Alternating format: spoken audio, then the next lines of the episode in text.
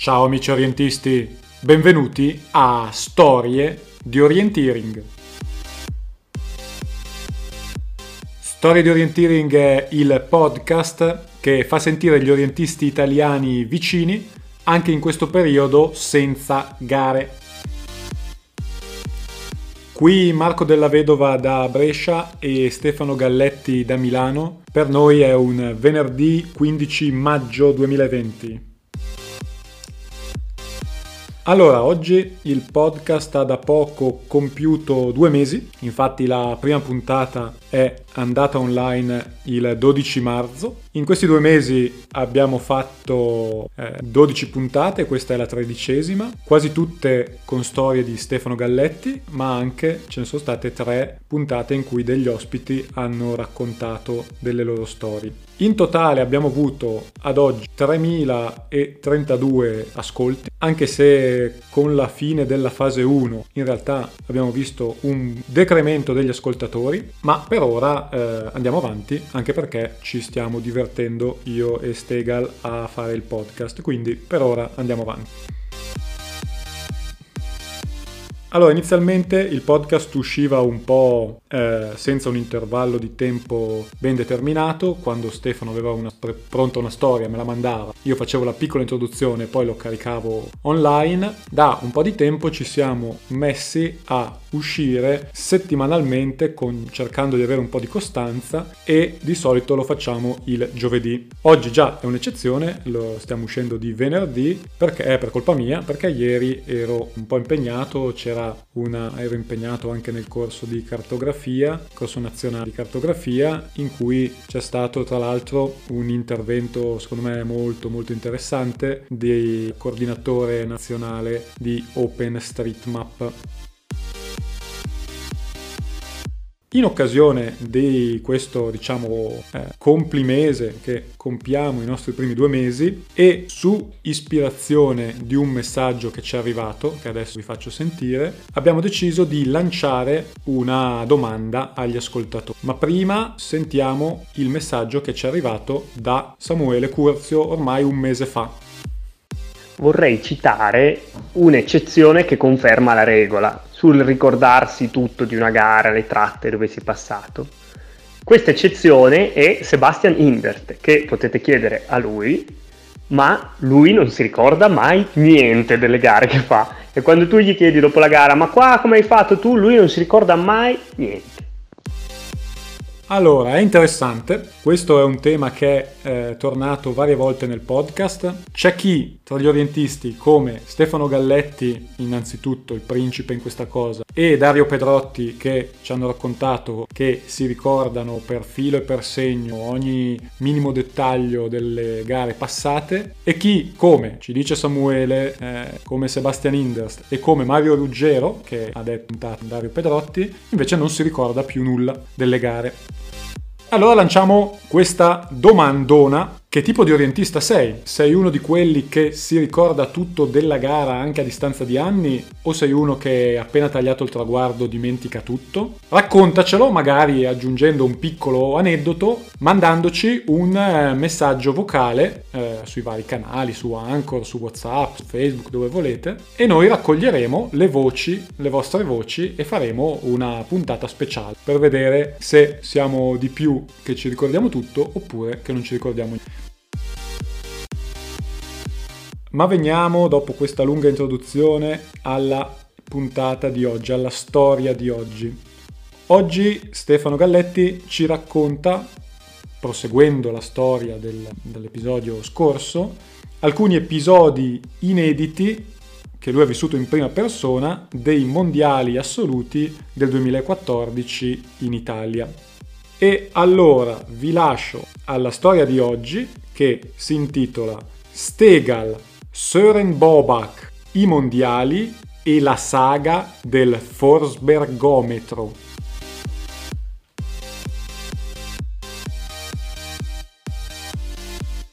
Ciao a tutti, questa è la seconda puntata a tutti gli effetti del podcast. Ci siamo ripromessi Marco che è l'ideatore del tutto ed io che racconto un po' queste storie di evitare la doppia puntata Però, d'altra parte, il podcast precedente stava veramente divergendo quanto a lunghezza.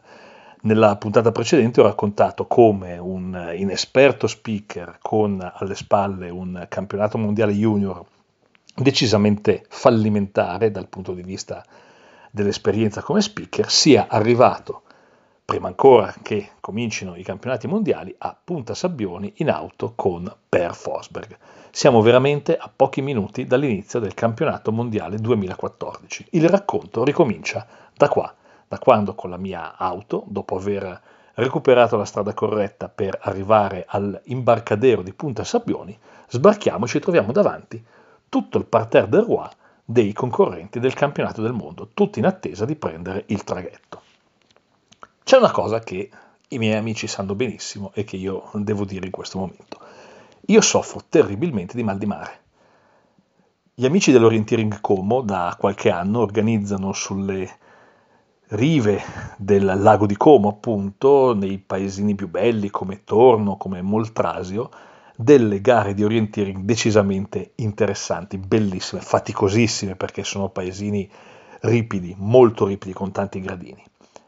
Il modo migliore per arrivare in questi paesini è prendere il traghetto che parte da Como e porta appunto nelle varie destinazioni lungo il lago. Nonostante la gara sia ripidissima, nonostante io faccia sempre molta fatica durante queste gare, il pezzo peggiore per me è la parte in traghetto, quando si tratta di andare al ritrovo e quando si tratta di tornare alla macchina che è stata lasciata nei dintorni di Como. Io soffro il mal di mare quando salgo su un traghetto, quando salgo su un vaporetto, quando salgo su un pedalò, io soffro di mal di mare a guardare un traghetto, un vaporetto, un pedalò. Io soffro di mal di mare se penso a un traghetto, ad un vaporetto o ad un pedalò. Sono in queste condizioni. E devo prendere il traghetto per Burano per andare a fare lo speaker del mio primo, finora ultimo, campionato del mondo assoluto. Diciamo che il parterre del Roi è composto appunto da tutte le squadre nazionali che aspettano lo stesso traghetto. Credo che sia la prima volta che tutti gli atleti si trovano riuniti fin da qualche ora prima della partenza nello stesso luogo prima di prendere il via della gara sprint. D'altra parte sono tutti compressi nel traghetto e quindi si parte, si parte tutti insieme. Le squadre nazionali ovviamente mantengono un certo riservo le une con le altre. Io sono seduto vicino ai norvegesi, qualche metro indietro ci sono i danesi. Dopodiché ci avviciniamo a Burano e quando siamo lì improvvisamente succede di tutto. Succede di tutto perché quando l'isola si palesa, le case si cominciano a vedere molto bene, si cominciano a vedere anche i dettagli, compare davanti agli occhi di tutti gli orientisti un pixel bianco ed arancione. Si vedono infatti due lanterne, due lanterne del percorso. Si vedono addirittura gli apripista, che sono gli atleti, credo, della squadra nazionale juniores italiana. Se non vado errato, mi sembra di riconoscere la sagoma di Mattia De Bertolis, potrei anche sbagliarmi, si vedono gli atleti che stanno andando a punzonare, quindi con il traghetto che si avvicina al porto di Burano, tutti gli orientisti in massa si precipitano sulla balaustra per vedere dove sono le lanterne. Forse è il primo campionato mondiale nel quale un paio di lanterne della gara sprint si vedono addirittura prima della, della gara stessa. È un momento anche di relativo panico perché tutta la massa di persone che si sposta sulla balaustra comincia a far ondeggiare il traghetto. C'è un momento nel quale i, i marinai, gli addetti al trasporto chiedono agli atleti se possono ricominciare a distribuirsi lungo la tolda della nave, ecco, la tolda del traghetto. Mm, se ci fosse stato qualche orientista in più, un po' più robusto, ecco, forse quella gara sprint l'avremmo cominciata con una parte di nuoto non pinnato per raggiungere la spiaggia. Io non so se ce l'avrei fatta perché io non so nuotare. Comunque arriviamo finalmente a Burano, siamo veramente a pochi istanti dalla partenza del campionato del mondo, qualificazioni della gara sprint.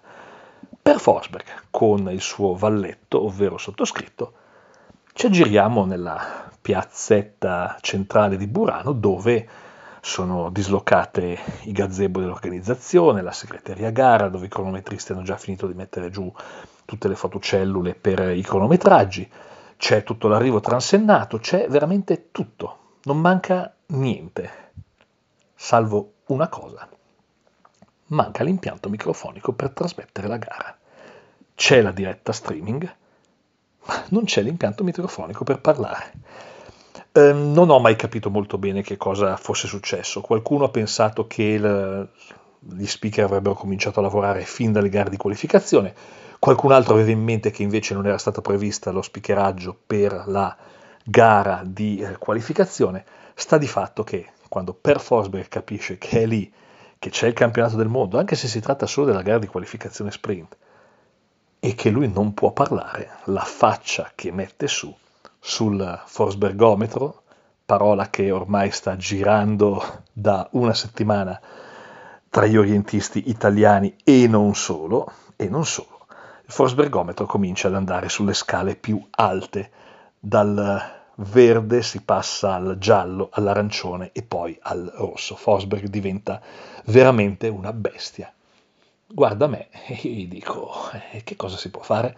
Non lo so che cosa si può fare, vediamo che cosa si potrà fare, lanciamo un messaggio nell'etere e chiediamo se c'è qualcuno che ci può venire a dare una mano. È in quell'occasione che nasce la leggenda, la leggenda di uno scambio di battute tra l'operatore della televisione della Repubblica Ceca durante i mondiali e lo speaker italiano. L'operatore della Repubblica Ceca dice ad un certo momento, italiani, non si sa mai chi comanda, non si sa mai chi decide, non si sa mai chi chiedere. Lo speaker eh, risponde in questo modo, italiani, capacità di organizzarsi prima, sì, in alcune situazioni radente allo zero, problem solving durante il disastro però 10 lode. La verità è che non l'ho detta io questa risposta, l'ha detta qualcun altro, però quel qualcun altro non poteva esporsi, alla fine fui io a spiegare all'operatore della Repubblica Ceca e non solo qual era il nostro pezzo forte, risolvere i problemi mano a mano che succedevano. Comunque, c'è questa diretta streaming. La gara comincia, la gara delle donne, la qualificazione della gara femminile vedrà la vittoria in una batteria di Emma Klingenberg, la danese, in un'altra batteria, beh, Tove Alexanderson, che nel 2014 è ancora una ragazzina ma comincia già a far vedere di che cosa è capace, nella terza batteria vince un'altra svedese, Lena Eliasson. Tutto questo va bene, però ci sono palesemente due persone che sono lì a Burano che non stanno facendo niente. Per Forsberg è sottoscritto. E ad un certo momento si avvicina un signore, un signore che lì guarda, si informa, poi vede appunto queste due figure che sono accanto a un pozzo nella piazza centrale di Burano che non stanno facendo nulla, braccia conserte, e va da Per Forsberg, identifica subito il capo. Gli rivolge una domanda in italiano, Forsberg ha la faccia della sfinge, dice vai da lui, non ti capisco. Questo signore allora mi si avvicina e mi dice potete spostare per favore le transenne? Potete spostare anche questa cosa che sembra un rettilineo di arrivo di una gara, ma anche quei gazebi, le fotocellule e l'organizzazione dei cronometristi? La segreteria gara, ecco sì, potete spostarla tutto per una mezz'ora? Perché guardate che da qui a pochi minuti deve passare il corteo della sposa. Prego? Sì, la tradizione di Burano prevede che quando una ragazza di Burano si sposa, si sposa a Burano, poi attraversi, accompagnata da tutto il paese in corteo, questa piazzetta fino al molo, insieme al suo novello sposo, dove la attende una barca che poi la porterà in destinazione Venezia a una vita matrimoniale. E il corteo della sposa non si può mica abbandonare come tradizione. E dico, ma qui sta passando il campionato del mondo, non è che possiamo spostare tutto. Questo signore di Burano insiste, io ad un certo momento mi dilego, mi invento lì per lì, e non sarà la prima volta che mi invento qualcosa lì per lì durante il mondiale, un compito organizzativo e dico scusi, io devo andare, cerchi qualcun altro perché io non ho l'autorità per far spostare tutte queste persone. Forsberg è sempre una sfinge. Ad un certo momento comincia la gara maschile. La gara maschile ha dei grandi protagonisti. Io aspetto sicuramente gli svizzeri e Daniel Rubman non mi smentisce vincendo la prima batteria. Ha un altro grande protagonista che è lo svedese Jonas, Jonas Leandersson che vince la seconda batteria. Il terzo protagonista, ed è forse l'atleta per il quale noi delle nazioni non così vincenti nella storia dell'orientiering facciamo segretamente il tifo, è il belga Yannick Michels che vince la terza batteria.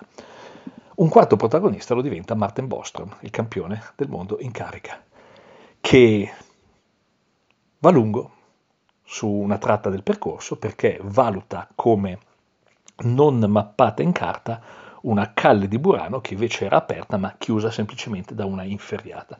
Questa cosa lo manda su tutte le furie e al termine della gara di qualificazione fa partire tutta una serie di reclami. Il primo reclamo è perché, secondo gli atleti non qualificati, la carta di gara in quella tratta era approssimativa al punto da aver causato delle incomprensioni negli atleti, dei ritardi e quindi gli atleti che si sentivano diciamo in qualche modo penalizzati da questa poca precisione in quello specifico punto della carta di gara, chiedevano di essere riammessi alla finale. Il pericolo è che avremmo avuto una finale a Venezia con tutti gli atleti della qualificazione maschile. La giuria di gara decide che le condizioni di gara sono state uguali per tutti, Martin Bostrom mette su una piva pazzesca perché non viene accolto il suo reclamo, non viene accolto il reclamo di tutti gli altri atleti e quindi la gara di qualificazione può andare in giudicato. Può andare in giudicato anche se c'è un secondo reclamo che serpeggia nell'aria. Apparentemente nelle, nei risultati, nei tempi di qualificazione della gara sprint, ci sono tantissimi ex equo e questi ex equo sono per lo più su tempi che terminano con dei secondi pari. Qualcuno sospetta ma è solo un sospetto che poi viene in qualche modo declassato a semplice voce di popolo, grazie anche al mio contributo, qualcuno sospetta che il cronometraggio elettronico in realtà abbia delle piccole lacune sui secondi dispari, che ci siano degli arrotondamenti tutti sui secondi pari, dato che ci sono degli atleti che rimangono esclusi dalla finale per pochi decimi di secondo, se non un secondo, ecco che questa cosa fa nascere la possibilità che il cronometraggio possa essere rivisto a favore di atleti che sono rimasti immediatamente fuori dalla finale.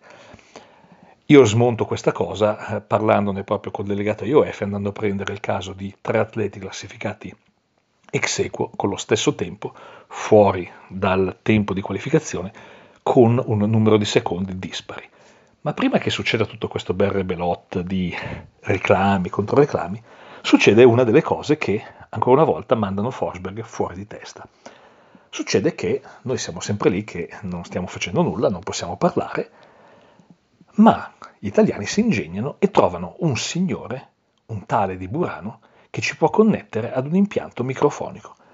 La gara femminile di qualificazione è già finita, la gara maschile si sta svolgendo, ma noi possiamo finalmente parlare. Peccato che manchi la corrente elettrica. Tutti gli allacci alla corrente elettrica per questo impianto microfonico, peraltro un po' datato, sono o occupati o non vanno bene. Arriva l'angelo salvatore, o meglio, l'angela salvatrice. Un angelo in vestaglia, ciabatte e bigodini è una badante di una signora di Burano, la cui casa si affaccia proprio sulla piazzetta. La signora stava riposando, lei era lì che stava guardando questo spettacolo inconsueto. Si accorge che abbiamo questo problema con la corrente elettrica. Viene da noi e dice, io sono romena, c'è qualche atleta che viene dalla Romania? Io capisco l'antifone e dico, sì signora, certo, c'è Jonut Zinka, deve ancora arrivare al traguardo. Va bene, allora facciamo un patto. Quando arriva questo atleta, voi fate un po' di tifo per lui, è un mio compatriota, io ne sarò felice. In cambio, io vi do la corrente elettrica. Succede così che ad un certo momento, mentre per Forsberg comincia finalmente la cronaca e si concentra sugli arrivi importanti, io tengo d'occhio i tempi di passaggio di Jon Zinka, perché devo entrare in cronaca proprio mentre Jon Zinka sta arrivando al traguardo. Cosa fa Zinka? Arriva al traguardo insieme a Olaf Lundenes. Olaf Lundenes, il pluricampione del mondo, sta per percorrere il rettilineo d'arrivo in terza posizione, se non vado errato, nella sua batteria di qualificazione, salutato dalla voce tonante di Per Forsberg e io gli rubo completamente la scena. Intervengo con un tono di voce come neanche l'arrotino e comincio a fare un chiasso pazzesco per l'arrivo di Jonut Zinka, che non si qualifica neanche per la finale, rimane fuori dal tempo di qualificazione. Forsberg è allibito Credo che in quel momento la sua faccia abbia veramente raggiunto il rosso del drappo che viene agitato davanti a un toro, ma per arrivare al massimo ci arriveremo. Lui non sa nulla di tutto questo, perché io non sono stato a spiegarglielo. Le persone dell'IOF non sanno nulla di tutto questo, sanno soltanto che quel pazzo di uno speaker italiano ha rubato il microfono, la scena, il volume, la voce a Per Forsberg mentre stava arrivando il pluricampione del mondo norvegese Olaf Lundanes, per salutare l'arrivo di un perfetto sconosciuto, nemmeno italiano. Comunque la gara sprint finalmente finisce. Ci sono i vari ex equo, io vado a vedere un po' le griglie di partenza della finale, mi accorgo che in campo maschile, oltre ad Andrea Seppi ed Alessio Tenani, c'è Yannick Michiels, ovviamente qualificato con una delle migliori posizioni, c'è Hubmal, lo svizzero, e poi c'è un atleta di fronte al quale mi voglio un po' riscattare. Questo atleta è un danese, si chiama Soren Bobach. Soren Bobach aveva corso molto molto molto bene ai campionati mondiali del primiero. La sua sfortuna durante la gara a lunga distanza disputata sotto la tregenda a Passorolle era di essere in gara per la medaglia d'oro contro un atleta finlandese. Ricordate, lo speaker dei campionati mondiali juniores del 2009 era un finlandese il quale ad un certo momento ha cominciato a fare palesemente il tifo per i suoi compatrioti, tacendo o addirittura arrivando a smorzare l'entusiasmo per gli arrivi a medaglia o addirittura da campione del mondo proprio di Soren Bobak, il danese.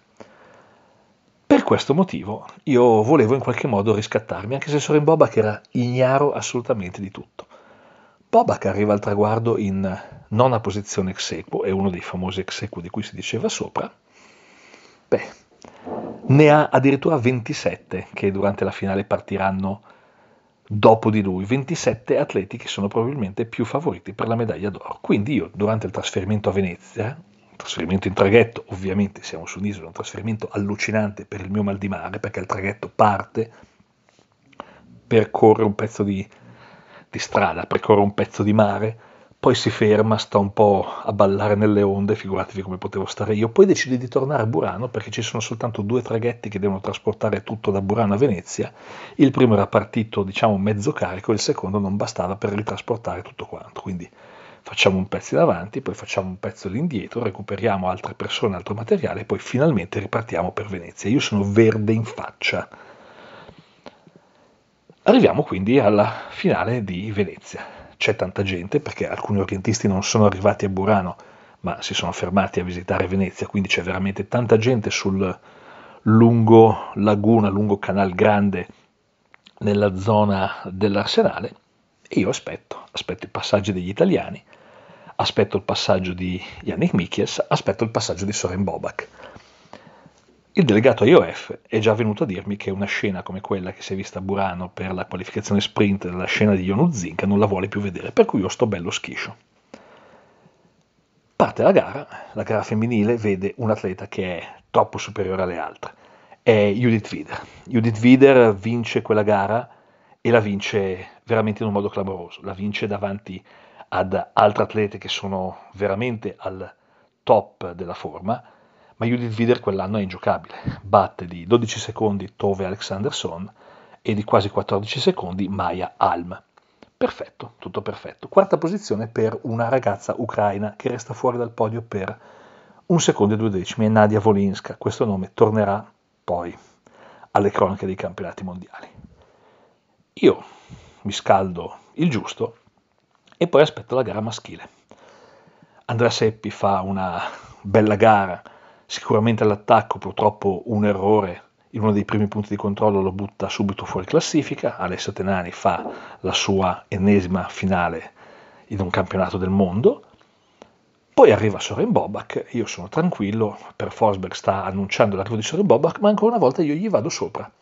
Prendo la parola, Forsberg vorrebbe rientrare all'arrivo di Bobak, ma io semplicemente vado lungo, lo vado lungo con la mia frase da speaker, si sente benissimo nella diretta su, che è su YouTube, vado lungo, lo accompagno fino al traguardo.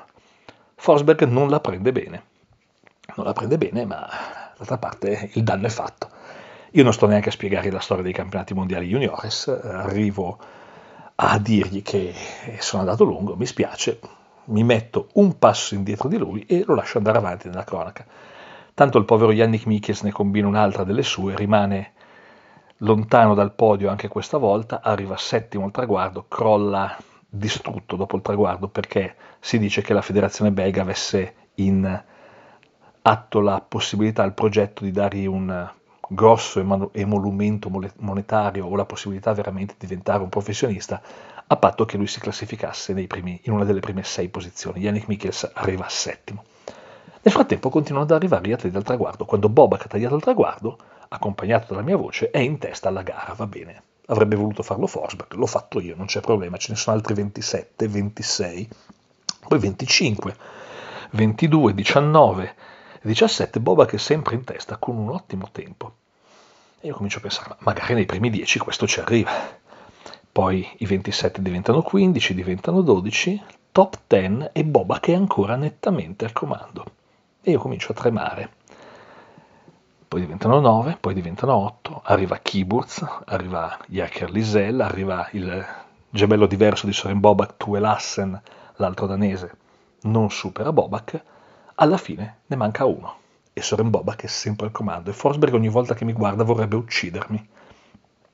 Però c'è Daniel Hubman in gara. E Daniel Hubman sicuramente mi salverà, anche perché Daniel Hubman, quando manca un minuto e mezzo di gara, è in testa al campionato del mondo con 10 secondi di vantaggio su Soren Bobak. Noi lo stiamo seguendo sul GPS. Daniel Hubman, arrivato a un certo incrocio, non deve fare altro che prendere a sinistra, venire lungo l'arsenale per la via più breve, per la calle più breve che gira attorno al grosso palazzo che ha di fronte e vincere il suo campionato del mondo. Quando vedo Hubman che prende a destra, sento un urlo provenire dagli svizzeri. Ma dove va? Daniel Hubman in quella tratta perde 14 secondi. Forse capisce di averla fatta grossa perché nelle due tratte successive recupera 2 secondi e poi ancora 2 secondi, ma quando Hubman piomba sul traguardo, il suo ritardo dalla medaglia d'oro è di 2 secondi. Soren Bobak, quel tappo, quel fesso, che io avevo cercato di riscattare dopo lo speakeraggio veramente scandaloso che c'era stato ai campionati del mondo a Passorolle, è il nuovo campione del mondo sulla distanza sprint. Quando Forsberg annuncia che Soren Bobak è il nuovo campione del mondo, non sta guardando la folla. Per Forsberg sta guardando me, perché Soren Bobak ha tagliato il traguardo con l'accompagnamento musicale, l'accompagnamento sinfonico, l'accompagnamento della voce dello speaker, che non è la sua, è la mia voce. L'IOF non me la fa passare liscia. Quella sera si torna poi di nuovo in traghetto, di nuovo mal di mare a Jesolo a prendere le auto e si riparte destinazione Lavarone, perché noi dormiamo Lavarone. Le due macchine dei dirigenti IOF e degli speaker si dividono in questo modo. Sulla mia macchina salgo io, io e io, da solo. Sull'altra macchina salgono in cinque. Evidentemente preferiscono stare molto compressi in una specie di scatoletta del tonno piuttosto che sorbirsi la mia compagnia.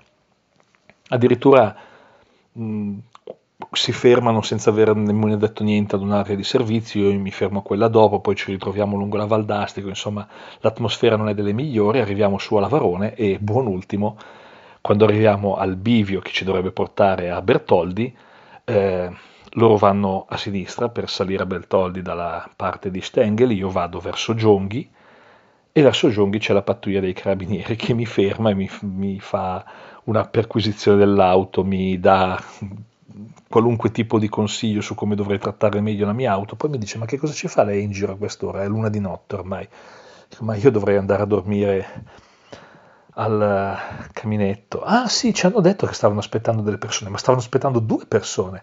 Sì, l'altra persona è sull'altra auto che probabilmente è già lì da un'ora mentre voi state trattenendo me. Comunque finalmente arrivo a notte. Il giorno dopo si prosegue con le gare sprint. 6 luglio. Ma prima, prima di fare la finale sprint, c'è la cerimonia di apertura. La cerimonia di apertura è ad Asiago, quindi prendiamo le macchine, saliamo da Lavarone verso Passo Vezzena, scendiamo verso Asiago, il pomeriggio c'è la cerimonia di apertura del mondiale.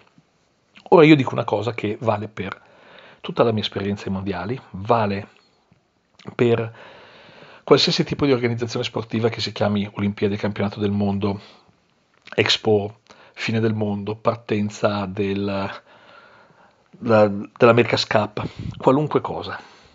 Le premiazioni, gli eventi cerimoniali di questo tipo di eventi sono l'equivalente della partenza dell'Apollo per la Luna. ogni cosa è temporizzata e prevista al secondo, ogni movimento, ogni gesto, ogni parola. Non è l'Elza Poppin, non è che è un posto dove qualcuno arriva e dice oh guarda qui che cosa facciamo adesso, ma organizziamoci un po', chi è che deve parlare? No, ogni cosa è scritta in un manuale che la IOF ha distribuito. Me ne accorgerò quando poi farò gli europei in Canton Ticino. Lì veramente ogni cosa era prevista al secondo. Avevamo una scaletta con le ore, i minuti e i secondi dove bisognava dire la frase, quella frase, e riempire soltanto i puntini. Forse la IOF ha pensato a me quando ha scritto l'ultima versione del manuale. Ecco, noi invece no, non siamo organizzati in questo modo. Qualsiasi somiglianza tra i nostri eventi protocollari ufficiali e il modo in cui la IOF chiede di gestirli nel manuale, nel manuale è stata puramente casuale. Le situazioni che si sono susseguite sono al limite dell'assurdo. Intanto noi non sappiamo, non abbiamo deciso chi parla al pubblico, con quale ruolo, cosa avrebbe detto. Gli oratori vengono decisi lì per lì, tutto in zona Cesarini, mentre, mentre ormai la cerimonia sta andando avanti. I protagonisti che vengono identificati, ehi, tu ti andrebbe di dire qualche cosa al pubblico nella cerimonia di inaugurazione? Beh, sì, a questo punto mi organizzo, scribacchiano dei, su dei pezzi di carta e tenere buona tenere a mente la cosa dei pezzi di carta che poi viene buona e talvolta ci sono anche delle prolusioni abbastanza soporifere che poi devono essere soggette a sforbiciate perché sennò saremmo ancora lì ad Asiago. Sulla parte degli ospiti internazionali non siamo da meno, a parte che sono tutti degli emeriti ignoti, almeno per me, sono delle facce mai viste prima, magari ai loro tempi saranno anche stati dei grandi orientisti o saranno stati dei grandi dirigenti, per me sono tutti degli emeriti sconosciuti e non ci sono neanche i cartellini con le facce e i nomi stampati. Quindi qualcuno mi dice, ma chi è che potrebbe parlare? Ma vedo che là in mezzo e indica un folto gruppo di persone c'è Tizio, Tizio di una nazione che potrebbe essere Estonia, potrebbe essere di Hong Kong, potrebbe essere del Costa Rica, per dire tre nomi a caso. Facciamo parlare lui, tu, che sono io, vai a prenderlo. Così io parto verso il gruppo di persone, cerco di identificare dei lineamenti, se è il tizio dell'Estonia, se è il tizio di Hong Kong o se è il tizio di Costa Rica, spiegargli, anche se nessuno gliel'ha detto prima, che dovrebbe attrezzare al volo un discorso e spingerlo verso il palco. Il comune di Asiago ha fatto un lavoro bellissimo. Ha fornito uno speaker, uno speaker locale, uno speaker del comune che è bravissimo e credetemi, non sto scherzando, non so come si chiami, mi piacerebbe avere modo di conoscerlo e di imparare qualcosa da lui perché è bravissimo. Parla parecchie lingue, le parla tutte molto bene, è molto chiaro, una voce molto stentorea, potrebbe fare tutto lui. Ma non è lo speaker della IOF, perché la IOF è per Forsberg, hanno deciso che ovviamente fa tutto Forsberg, solo in inglese, per la gioia di tutti gli italiani presenti ad Asiago. Il comune ha fornito la banda, gli orchestrali, già che sono lì, potrebbero cominciare a suonare il repertorio dei cori degli alpini.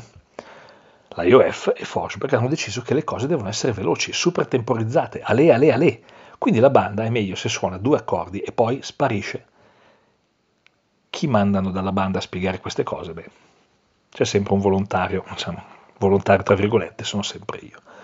Io infatti mi nomino raccattapalle, ball boy. Io mm, non ho intenzione di salire sul palco, non sono invitato a salire sul palco, quindi mi metto a lato del palco, come a Wimbledon c'è il ragazzino che aspetta la pallina di fianco a Federer per passargli il pallino asciugamano, e ogni tanto parto a razzo in direzione del pubblico ad acchiappare qualcuno, in direzione della banda a dire di smettere di suonare, in direzione del nulla cosmico, attraverso la piazza alla velocità che se ce l'avessi in una gara sprint forse i miei risultati sarebbero molto migliori. E quindi vado ad acchiappare qualche situazione che si sta perdendo. Quando Forsberg conclude il suo primo intervento dovrebbe succedere qualcosa di veramente importante, è un momento che si sta aspettando da un anno e una parte del cerimoniale dovrebbe partire l'inno dell'IOF. Non parte un'emerita fava. È il momento più solenne del mondiale e c'è soltanto il silenzio della piazza di Asiago. Silenzio finché per Forsberg al microfono non esplode in un Nothing works! Questo grido di Forsberg riecheggia ancora nella loggia dei caduti di Asiago. Io scatto, come se fosse la finale dei 100 metri alle Olimpiadi, piombo sulla postazione sulla, con la console, il mixer, e scopro che 20 secondi prima un tale mai identificato era passato di lì e aveva indicato agli addetti qualcosa del tipo «Beh, non mettete su della musica strana che poi magari qualcuno si offende, eh?» E così questi, per non rischiare, avevano staccato il mixer tutto si era bloccato per il passaggio di un tizio che aveva dato un suggerimento a caso, non l'abbiamo mai identificato. Si arriva al terzo giorno, 7 luglio. È il giorno della sprint relay a Trento, è il primo campionato mondiale sprint relay che si disputa nella storia dell'orienteering. Io per raccontare la gara di Trento dovrei cominciare a parlare dei giorni precedenti o delle settimane precedenti, dei mesi precedenti. Ogni tanto mi arrivavano delle richieste del tipo ma quanto potente lo vuoi l'impianto per la diretta in piazza a Trento? Ma quante casse di amplificazione vuoi? Quanti watt? A, me lo chiedete, io mm, watt non so neanche chi sia cosa sia, non, proprio sono la persona sbagliata alla quale chiederlo. Poi ad un certo momento ci dovrebbe essere anche la scena nella quale mi dicono che non sanno francamente dove piazzare Forsberg e me. Non si sa se ci sono i soldi per comprare un trabattello per creare una postazione per gli speaker. Alla fine questo trabattello ci sarà, diventerà anche molto scenografico. Forsberg ed io saremo molto in alto rispetto alla postazione della piazza un saluto e un ringraziamento a Giuliano Rampado. Giuliano Rampado era il responsabile della sicurezza fisica di quei campionati mondiali, è un bravissimo ingegnere che lavora proprio nel campo della sicurezza sui luoghi di lavoro, io credo che gli siano venuti i capelli bianchi a quel mondiale, per tante situazioni, ma anche per la vista di quel trabattello dove ad un certo momento due fisici non certo esili come, come me e come per Forsberg siamo saliti. La cronaca della gara filerebbe via liscia, filerebbe via liscia se non fosse che c'è magari da raccontare che in prima frazione, quando partono le donne, beh, Elena Jansson, la mia amica Elena Jansson, proprio dopo pochi metri del percorso, perde una scarpa e la Svezia purtroppo perde lì le speranze di vincere la medaglia, d'oro. La medaglia d'oro. Elena Jansson riesce comunque a concludere la gara con una cinquantina di secondi di ritardo. La testa la prende la Danimarca con Emma Klingenberg e quando partono le squadre io mi lancio in un pronostico. In seconda frazione per il Belgio, Belgio che parte attorno alla decimo-undicesima posizione, c'è Yannick Michels col dente avvelenato per la gara del giorno prima e quindi si sente benissimo nella diretta microfonica io mi lancio in un pronostico, Yannick Michels cambierà in testa, lo dico in italiano ma lo dico anche in inglese, Forsberg mi tira una gomitata che avrebbe steso chiunque. Queste cose lo speaker non le deve dire. Se avete ascoltato il podcast della volta scorsa, vi ricordate di quanto avevo detto, lo speaker deve raccontare soltanto le cose certe, non deve lanciarsi in pronostici. Per fortuna Yannick Michels fa il miracolo e Yannick Michels porterà il Belgio al cambio in testa alla fine della seconda frazione. A questo punto sono io che guardo Forsberg con la faccia un po' adirata. Poi ovviamente il Belgio perde altre posizioni in terza e in quarta frazione, la lotta è tutta. Danimarca-Svizzera. La Danimarca avrebbe anche una grande seconda frazione di Tuelassen, il bronzo di Venezia, se non fosse che Tuelassen ad un certo momento, quando passa al punto spettacolo in mezzo alla piazza a Trento, lascia cadere la cartina. Pensava forse di trovare una seconda cartina per la seconda parte di gara. Quindi noi vediamo Tuelassen che corre, lascia cadere la carta, se ne accorge solo lo speaker italiano e lo dice anche. Tuelassen continua a correre senza carta, poi torna indietro, raccatta la sua cartina di gara e completa il percorso. In terza frazione c'è Bobak, il fesso, è un bravissimo ragazzo, lo conosco, io lo chiamo il fesso perché purtroppo è, è, così che l'ho chiamato durante tutti i mondiali. Insomma, forse la medaglia d'oro di Venezia gli ha dato un po' la testa, forse ha festeggiato un po' troppo, completa la sua gara, fa due strambate con, assurde per un campione del mondo in terza frazione, fa la, il nono tempo di gara e la Svizzera in terza frazione ha un certo Mattias Kiburz, anche lui col dente avvelenato per il quinto posto del giorno prima.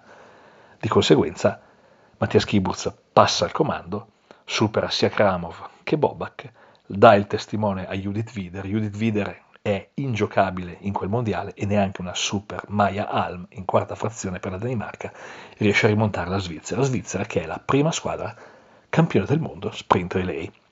Danimarca seconda, Russia terza. A questo punto succede di tutto, succede di tutto perché, lo sapevamo, su Trento ha cominciato ad abbattersi un autentico fortunale, un monsone. È una pioggia che ha trasformato la piazza del Duomo di Trento in una specie di piscina, ci saranno 10 cm d'acqua in alcuni punti. Le premiazioni non sono a Trento, le premiazioni no, no, no, non sono previste a Trento, le premiazioni sono previste a Lavarone, bisogna tornare in montagna per fare le premiazioni alle 21. Dato che c'è una bomba d'acqua, questa mette veramente a difficoltà l'organizzazione, mette a difficoltà anche gli atleti che dopo la gara si devono cambiare, si devono rifucillare. Torniamo tutti quanti a Lavarone e alle 21 in punto, nella sala delle premiazioni presso il comune di Lavarone, arrivano in gran spolvero. Gli svizzeri campioni del mondo con tutti i loro tifosi, arrivano i danesi che sono secondi, arrivano i britannici, arrivano i russi che sono terzi, arrivano gli ucraini, arriva tantissima altra roba, mancano solo gli svedesi che sono quarti al traguardo e che forse sono tra i pochi ad aver letto che la premiazione della sprint relay si sarebbe fatta soltanto fino al terzo posto e non fino al sesto posto come succede di solito nelle gare di orienteering. Mancherebbe anche qualche altra cosa, mancano le autorità, l'organizzazione, le medaglie e i premi. Alle 21.10, mentre in sala l'umidità ha raggiunto ormai il 120% e piove dentro, io chiamo al telefono qualcuno dell'organizzazione e intanto sento sotto in sottofondo un gran rumore di piatti, posate. E la voce che mi risponde mi dice, ma noi stiamo mangiando, la premiazione è stata rimandata alle 21.45, di che cosa stai parlando? Scusate, dico io, ma lo sa qualcun altro oltre a voi che la premiazione è stata ritardata? Certo che sì, abbiamo avvisato tutti. No, sentite un po', ridico io. Qui ci sono tutti i premiati che vi aspettano. Ci sono altre squadre che non sono premiate ma che sono venute a vedere la cerimonia di premiazione, ci sono un sacco di tifosi. Adesso mi dite per favore chi avete avvisato, perché se a questi che non hanno ancora mangiato, io adesso racconto che devono aspettare almeno fino alle 21.45, come minimo mi menano. La risposta è classica. Beh, io non so chi era stato avvisato, ma con tutta quell'acqua, beh, era ovvio che le premiazioni sarebbero state rimandate, quindi adesso aspettano. Devo parlare della faccia di Forsberg? No, la faccia di Forsberg è impagabile. È impagabile come quella degli svizzeri quando vado da loro e dicono che insomma il programma subirà un certo ritardo. Sapete come vanno un po' le cose in Italia. Il giorno dopo c'è il giorno di riposo. E qui, per fortuna, non succede nulla. Dopo il giorno di riposo si arriva al 9 luglio si rimane finalmente a Lavarone. Ah, finalmente. È il giorno della finale a lunga distanza. Le due gare a lunga distanza sono molto belle. Una viene vinta dal favorito, Thierry Georgiou, che sulla carta di Lavarone Montetablat corre come se fosse nel salotto di casa. La gara femminile viene vinta da un outsider che non è nel gruppo rosso, Svetlana Mironova, la russa. Russia e Francia ricordarsi di questa cosa. Si arriva a sera e cominciano una serie di prodezze, prodezze che peraltro erano cominciate già nel pomeriggio durante la gara. Eh, quasi nello stesso prato di arrivo, nella stessa arena, si concludeva la gara della 5 giorni d'Italia e la gara del campionato del mondo. La gara della 5 giorni d'Italia è commentata al microfono dal grande, grandissimo Mike Edwards che ha preso il posto di Wolfgang Pötsch che mh, probabilmente non era arrivato in tempo alla gara, non so che cosa, per quale motivo non ci fosse Wolfgang quel giorno, ma comunque c'era Mike Edwards al commento. Mike ovviamente aspetta tutti gli atleti al traguardo, ce ne sono alcuni che arrivano al traguardo della 5 giorni quando ormai è già partita la gara del campionato del mondo. Quindi ad un certo momento le voci si sovrappongono, le voci degli speaker, noi sentiamo distintamente Mike e Mike probabilmente sente noi ma mentre Mike probabilmente se ne fa un baffo, noi stiamo trasmettendo in diretta streaming, quindi la cosa si impasta un po'. Bisogna quindi mandare qualcuno alla postazione microfonica della 5 giorni d'Italia, chiedere gentilmente a Mike, Mike che è un ragazzo di buon cuore lo fa subito, di interrompere la cronaca. Dopodiché Forsberg ha un colpo di genio dei suoi. La vista sull'arena sì, ok, va bene, ma vorrebbe spostarsi un po' per poter tenere sotto controllo anche i passaggi al punto spettacolo. Quindi fa spostare la postazione microfonica non di tanto, ma di quel poco che basta per tagliarla fuori dal campo, dal raggio dello streaming. Gli ascoltatori hanno pagato, noi parliamo, ma nessuno ci sente perché non riusciamo a trasmettere in diretta via internet. Quindi dovrà provvedere San Edoardo Tona, sudando 14 camicie, a rimediare spostando le antenne a gara già abbondantemente iniziata. Ad un certo momento la gara prosegue e se qualcuno di voi è stato all'Oringen o ha visto altre gare internazionali avrà visto che di solito la postazione di Forsberg è praticamente militarizzata, cioè nessuno ci si può avvicinare. Di solito è chiusa, ci sono dei cancelli, ci sono dei guardie del corpo, no, queste me le sto inventando io. La postazione di Forsberg ai campionati mondiali 2014 è praticamente quasi in mezzo al pubblico, comunque è accessibile a chiunque. C'è una fettuccia, ma basta sollevarla per arrivare a battere una pacca sulla spalla di Forsberg. Mentre sta arrivando Olaf Lundanes, sempre lui che arriva bronzo al campionato mondiale a lunga distanza, e Forsberg quindi con tutto il calore del caso sta celebrando l'arrivo di questo grande campione, arriva un tale, mai identificato, all'improvviso che si piazza davanti a Forsberg, gli batte sulla spalla e gli chiede «Oh, ma dove sono i parcheggi delle auto?» Forsberg smette di parlare, guarda lui, guarda me, guarda Lundanes che attraversa la linea del traguardo in terza posizione, bronzo mondiale, riguarda lui, riguarda me, riguarda lui e dice Somewhere in the world. Questo se ne va, scontento perché non ha ricevuto la risposta che voleva. Forsberg guarda me e dice Only in Italy. Anche in questo caso il Forsbergometro è piazzato su una scala decisamente alta. In serata c'è poi una serie di riunioni prima delle premiazioni, nelle quali la IOF ne combina di tutti i colori, non vorrei neanche stare a dire che cosa ha combinato Bjorn Persson, lo svedese, con le proteste per come era stata composta la griglia di partenza e per alcune decisioni relative alle gare middle, che sarebbe stata la finale successiva. Alla fine Bjorn Persson, dopo quel mondiale, diede le dimissioni dal ruolo di senior event qualcosa per l'IOF. Ci sono le premiazioni quindi della gara long. Intanto il parterre con il podio è tutto bagnato. Ce ne accorgiamo perché qualcuno cerca di mimare cosa avverrà durante le premiazioni e finisce lungo e disteso sul selciato. Arrivano le autorità, finalmente. Le autorità arrivano e peccato che ma un sindaco, un assessore non potrebbero arrivare con la fascia tricolore. Io quando faccio lo speaker ringrazio sempre le autorità che arrivano mostrando i tre colori della nostra bandiera, perché mi ricordo di quel mondiale. Chiaro, eh, le persone avranno anche avuto altre cose da fare, ma un mondiale non capita tutti i giorni. Le autorità sono sempre arrivate in jeans, camicia, maglietta, non dico adesso tenuta da lavori agricoli, perché sono belli e nobili tutti i lavori, ma caspita, una giacca e cravatta almeno una volta ci fosse stata. No, non l'abbiamo avuta. Comunque abbiamo i premi, abbiamo le autorità. Mancano 10 minuti alle premiazioni, state qua 10 minuti, fate le premiazioni, poi potete andare dove volete. E sulla scena compare il più grande personaggio di quel mondiale, Roberto Sartori. Sicuramente tutti voi che mi state ascoltando avete partecipato almeno ad una, ad una, forse a 10 gare organizzate dai team di Roberto Sartori. Sartori è famoso anche per alcune sue mise. Quel giorno si presenta a Lavarone con una giacca con tutti gli stemmi delle squadre della Bundesliga. È una giacca che ha i colori della bandiera a stelle strisce, con su tutti gli stemmi delle squadre della Bundesliga e il suo cappellone da cowboy. Forsberg lo guarda ed esclama: But look at this guy, who the hell is this? Ma che cavolo è questo?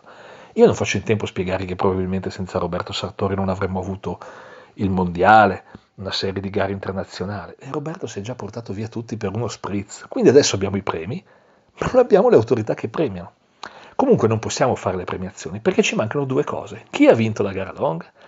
Un francese, guarda caso, Thierry Georgiou, chi l'avrebbe mai detto?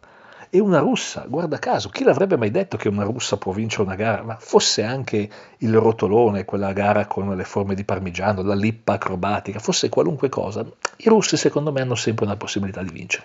Georgiou una possibilità, anzi più di una di vincere, l'avrebbe avuta senz'altro. Ci manca la bandiera francese e ci manca l'inno russo. La bandiera francese la recuperiamo da un tifoso portoghese ma è tutta lacera, strappata, è piccolina, è veramente un po' male in arnese. Quindi, durante la premiazione di Giorgio, salgono sul pennone due bellissime bandiere, svizzera e norvegese, che sventolano, garriscono al vento di Lavarone e una bandierina con i colori della Francia, con le scritte, con gli autografi, tutta mezza lacera. Va bene, passi. Ci manca l'inno russo. L'inno russo lo recuperiamo all'ultimo momento, viene scaricato in fretta e furia da internet da una fidanzata di un ragazzo che è lì a Lavarone. Lei a casa glielo manda come allegato in formato MP3 sul cellulare, quindi i tecnici del mixer, sempre quelli di Asiago, attaccano il cellulare alla console e finalmente parte l'inno russo. Parte la prima strofa, parte la seconda strofa, parte la terza strofa, Drin! suoneria del cellulare. Pronto caro, è arrivato l'allegato? Interrotto l'inno russo dalla telefonata. La, la neocampionessa del mondo Svetlana Mirovna, piegata in due dal ridere. La faccia di Forsberg non sto neanche a raccontarvela, guardate sul Forsbergometro. Il giorno successivo della Middle si va a Gallio, Campomulo per l'esattezza, non succede praticamente nulla se non la punzionatura mancante di Thierry Georgiou. Punzionatura mancante, lui passa dal quinto al settimo punto di controllo, noi lo stavamo già acclamando campione del mondo per la xesima volta e sullo schermo e sulle nostre console compare la punzionatura mancante del grande Roi Thierry Joujou, che la prende anche bene, quella sera commenterà su Twitter, su Instagram, su Facebook qualcosa come shortcut facendo vedere la mappa e facendo vedere la sua traccia GPS che in effetti va dal quinto al settimo punto.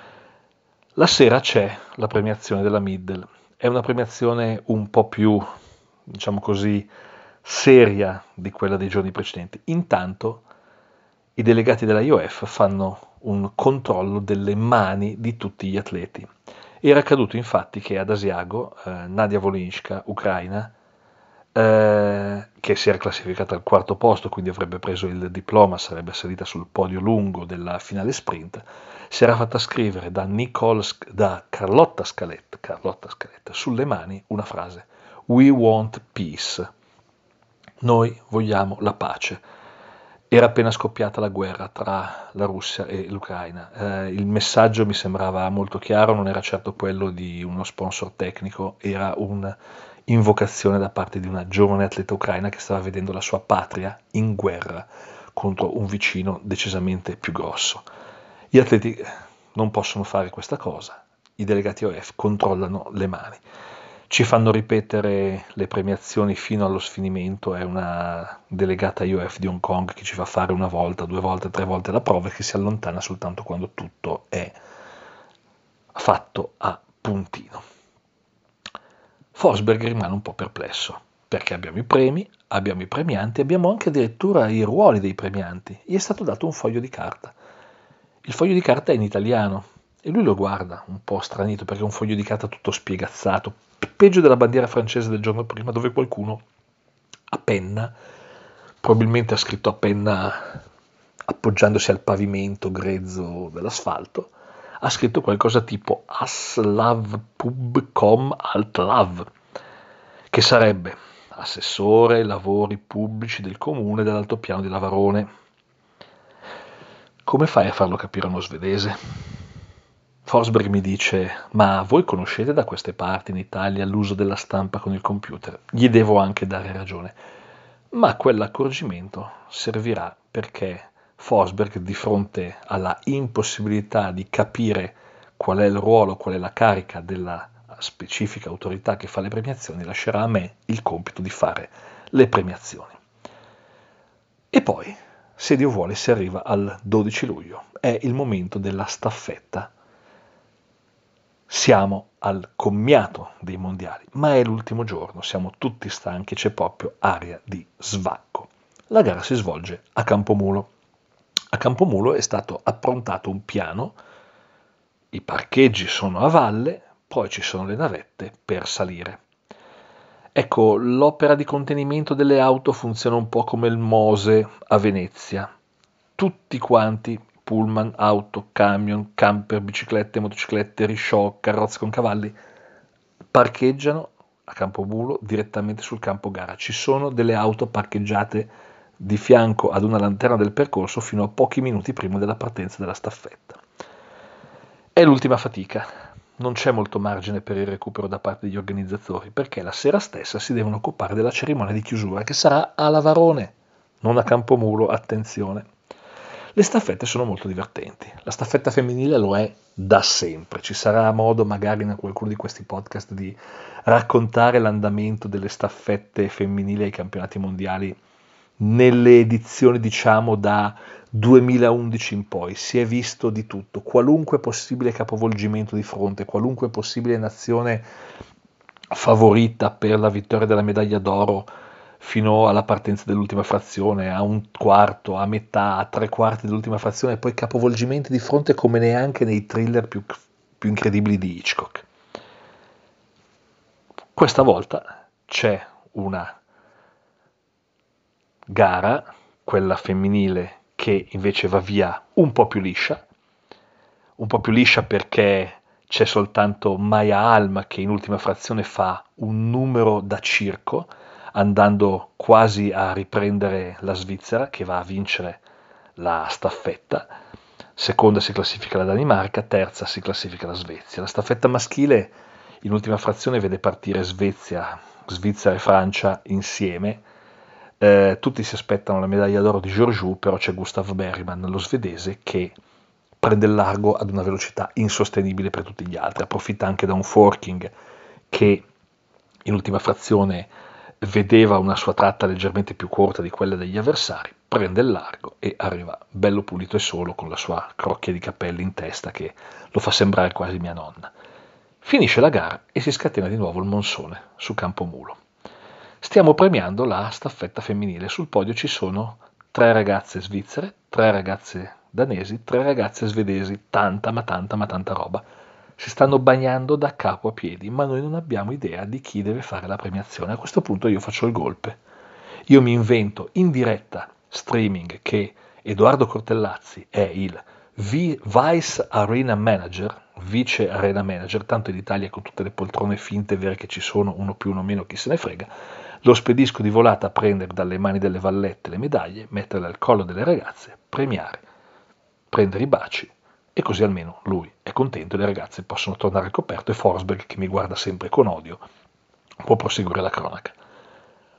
La premiazione della staffetta maschile riscuote ancora meno interesse, perché la maggior parte di coloro che è rimasta sotto il diluvio a Campomulo sul campo di gara è lì perché sta lavorando stanno mettendo via le transenne, i gazebi, ormai ci sono i cavi elettrici che navigano nelle paludi che si sono formate sul terreno della Malga, quindi davanti al podio a premiare svedesi, svizzeri e francesi ci sono due fotografi e un paio di tifosi tristissimi con la bandiera. Poi se ne vanno anche i premiati, se ne vanno i tifosi, se ne vanno i fotografi e io scopro in quel momento che comincia la cerimonia ufficiale di chiusura dei mondiali. Ma non doveva essere la sera a Lavarone? No. Qualcuno della IOF ha deciso che basta, che ne ha pieni i ciuffoli. Quella sera no, non ci spostiamo a Lavarone. La cerimonia di chiusura la facciamo in questo momento, qui a Gaglio di Campomulo. Pronti, partenza, via. Prima cosa che si fa, la bandiera della IOF scende dal pennone. Benissimo. Sul palco sale il presidente della FISO, sale il suo corrispondente scozzese perché i mondiali 2015 saranno in Scozia, si scambiano i complimenti, si fanno gli auguri, si dicono quanto sono stati bravi gli uni a organizzare i mondiali, si dicono quanto sia buono il cibo scozzese e gli altri, poi tutti quanti fanno penitenza, recitano le loro preghiere e arriva il momento in cui dovrebbe partire qualcosa. L'inno dell'IOF. Do you remember Asiago? Sì, questa volta l'inno dell'IOF parte. Ma quando parte la prima nota della musica, tutti quanti si voltano verso il pennone da cui dovrebbe scendere, lentamente, la bandiera dell'IOF. Ma quella è già stata ammainata ed è già stata messa via.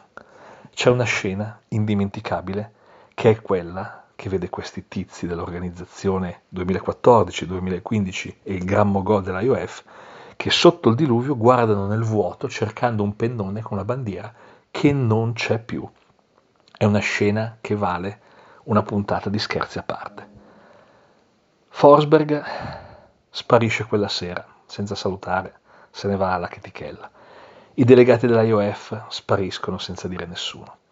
Io vado a Cuccia molto presto perché il giorno dopo il giorno dopo al lago di Lavarone c'è una bellissima gara del JTT, finalmente col sole, con un sacco di ragazzi, con un sacco di persone che conosco, un sacco di amici, dove farò un commento anche abbastanza, forse troppo sopra le righe, parlando un po' della gara del JTT e un po' del mondiale. Prima ancora di arrivare alla gara, perché io vado sempre nel bosco d'orario speaker, scendendo verso il lago di Ravarone dalla mia cuccia, in macchina trovo accasciato per terra a bordo strada il britannico Scott Fraser, reduce dal party della sera prima. Ora io so che l'Italia si sta candidando per un altro campionato del mondo, ne ha parlato Gianluca Carbone durante la cerimonia fatta a Bologna per l'insediamento del nuovo Consiglio federale, sta parlando di un mondiale che si dovrebbe disputare a Genova. Ho consigliato a Gianluca Carbone di leggere il mio blog dove parlo di questi eventi del mondiale 2014 di prendere molto nota, magari dai vicini, dai nostri vicini di casa del Canton Ticino, del manuale della IOF che parla del cerimoniale. Io ho un ricordo indimenticabile di quel mondiale 2014, ho un altro ricordo indimenticabile anche di tutte le cose che sono successe dietro le quinte. Un mondiale non si improvvisa, ci vuole veramente la fatica di tutti, ci vogliono la fatica di quelli che faranno i dirigenti del mondiale che dovranno organizzare mille cose, un milione di cose, ci vuole la fatica di tutti coloro che dovranno organizzare il dietro le quinte. Un milione di cose fatte da tante persone che sputeranno sangue e anima per riuscire a portare a casa un eventuale mondiale che dovesse tornare in Italia. Però ricordatevi, se mi chiamate come speaker, per favore, ditemelo almeno non 36, giorni, 36 ore prima, ditemelo almeno qualche giorno prima.